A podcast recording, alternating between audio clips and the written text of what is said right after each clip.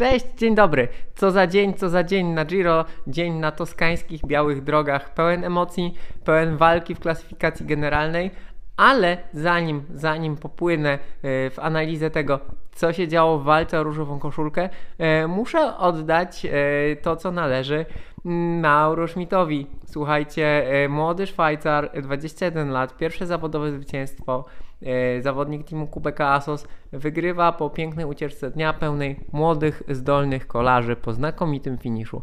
Natomiast niestety w takie dni jak dziś wysiłek uciekinierów schodzi niestety na drugi plan, chociaż e, warto ich doceniać i warto o tym pamiętać. Ja nazywam się Marek Tyniec i codziennie wieczorem komentuję dla Was najważniejsze wydarzenia na Giro d'Italia. A tych wydarzeń dzisiaj była cała masa. I nie wiem co najważniejsze. Czy ważniejsze to, że Remco Evenpool puścił koło, y, stracił, pokazał słabość, pokazał słabość y, techniczną, słabość fizyczną i nie dał rady utrzymać koła nie tylko Egana Bernala, ale wielu jego rywali. To, że Dan Martin i e, Davide Formolo odpadli, e, stracili jeszcze więcej niż on, też jest istotne. To, że Egan Bernal pokazał super, super moc yy, i cała jego drużyna i zdominowali rywalizację na tych najcięższych szutrowych odcinkach. Tego wszystkiego jest bardzo dużo. Ale po kolei. Yy, zastanawialiśmy się, czy Remco Evenpool yy, podoła. Już wiemy, że Remco Evenpool póki co nie podołał, natomiast muszę Wam powiedzieć najważniejszą rzecz – to Giro i rywalizacja o różową koszulkę tak naprawdę dopiero się zaczyna. E, etap taki jak dziś, pełen tych bardzo dynamicznych ataków, takiej jazdy naprawdę na wyniszczenie, na bardzo dużym ryzyku.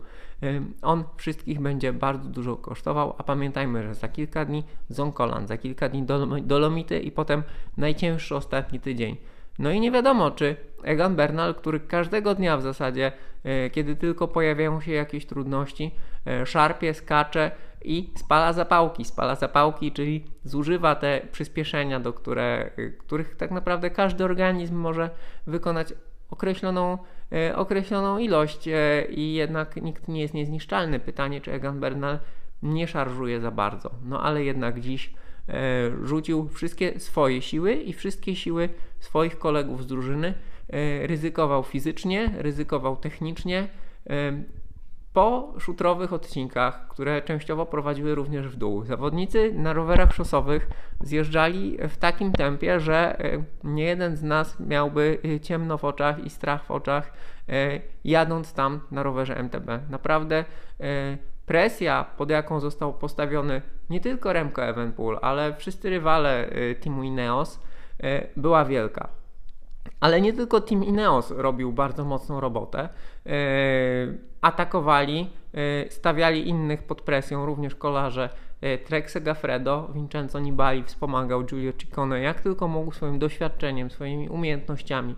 Y, znakomicie szarżowali kolarze Movistaru, y, próbując wyprowadzić na dobrą pozycję Marka Solera, a w końcówce, nieco ku zaskoczeniu, a może nie, najliczniejsi byli zawodnicy Education First. Staram się to wszystko w jakiś sposób syntetyzować, to znaczy tak jakby ogarnąć te wszystkie wydarzenia, które się działy, znowu w jakąś taką większą narrację, bo taki etap jak dzisiaj pokazuje siłę drużyn, pokazuje e, przygotowanie określonych zawodników e, i wiemy na przykład, że coraz jakby coraz mniej traci Simon Yates, który jedzie zupełnie inaczej niż Egan Bernal. To znaczy, jeżeli pamiętacie Giro z 18 roku, który tym długim wygrał, atakiem wygrał Chris Froome, tam tym szalejącym na, w pierwszej fazie wyścigu zawodnikiem był właśnie Simon Yates. E, i wydawało się, że jest nietykalny, że on wygra Giro jedną nogą. E, tak jak wielu z Was pewnie myśli, że teraz zrobi to e, Egan Bernal. Tymczasem Yates, owszem, każdego dnia trochę traci, ale póki co nadal jest w grze i awansuje w klasyfikacji generalnej. Wbrew pozorom, słuchajcie, różnice po tym spektakularnym i niewątpliwie wyniszczającym etapie są niewielkie. Owszem, można mówić, że Po y, pierwszym tygodniu w minucie mieściła się pierwsza dziesiątka, a teraz y, w minucie jest tylko pierwsza dwójka. Bernal wyprzedza y, Własowa o 45 sekund, potem Caruso, który nie wiadomo jak sobie poradzi z całym wyścigiem, traci minutę 12, Kartni minutę 17, Yates 20, minutę 22. Buchman minutę 50 i Evenpool, który niby stracił bardzo dużo, yy, ale to jest tylko 2,22 w kontekście tych wszystkich bardzo dużych trudności, które są e, przed kolarzami, to wciąż jest niewiele. A trzeba pamiętać, że dzisiaj szarżował nie tylko Bernal, znakomitym atakiem popisał się Buchman. Agresywnie jechał Własow, e, atakował, słuchajcie, Tobiasz Foss, wyprowadzony przez George'a Beneta. Widać, że zamienili się rolami kto jest liderem Jumbo Visma. E, wszyscy naprawdę e, na toskańskich białych drogach zużyli całą masę energii. Słuchajcie, dość powiedzieć, że e, z ostatnich 70 km z tego, z tego odcinka, który trwał no, prawie półtorej godziny, Egan Bernal ma średnią moc 295 W. To jest, słuchajcie, prawie, prawie 5 W na kilogram ataków jednak były zjazdy, więc ta średnia moc jakby jeszcze spada. Y, to jest jakieś totalne szaleństwo. Poziom y, sportowy i poziom wysiłku na tym etapie, który wszyscy ponieśli, był gigantyczny. I to tłumaczy, y, dlaczego na ostatnim podjeździe przed metą tak naprawdę kolarze w czołówce zaczęli padać jak muchy. E, odpadł Nibali, ok, Nibali nie jest w najlepszej formie i jeszcze pracował na Ciccone, ale Ciccone też nie dał rady. Nie dał rady Bardet. E, odpadł Soler, ci, którzy tak naprawdę, ich koledzy z drużyn naprawdę poświęcili bardzo dużo sił i zdrowia na to, żeby oni byli z przodu. W zasadzie jeszcze przed wjazdem na szutry, ostatnie 100 km, to była ciągła gonitwa, walka o pozycję.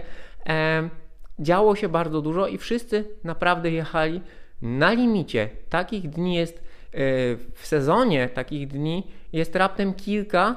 E, one potem wpływają na przebieg całego wyścigu. E, I może być tak, że bohaterowie dzisiejszego dnia zapłacą za to. Zapłacą za to może nie jutro, ale może na Zonkolanie, a może gdzieś w ostatnich dniach całego Giro d'Italia. Oglądało się to świetnie, pogoda była znakomita, widoki były genialne. Y, mam nadzieję, że będziecie śledzić galerię zdjęć z tego etapu, no bo w zasadzie podejrzewam, że każdy kadr będzie y, albo do wydrukowania w dużym formacie, albo tapetą na pulpit, y, bo to wszystko było piękne. To był wspaniały sport, wspaniałe widowisko. Egan Bernal jakby pokazuje supremację w tym wyścigu, ale to nie znaczy, że on ten wyścig wygra, bo tak jak powiedziałem, ten wyścig dopiero się zaczyna. Jestem pod wielkim wrażeniem, czekam na to, co dalej. E, to było święto kolarstwa, wspaniały dzień. E, dziękuję Wam e, za niego i do zobaczenia wkrótce. Dzięki, cześć.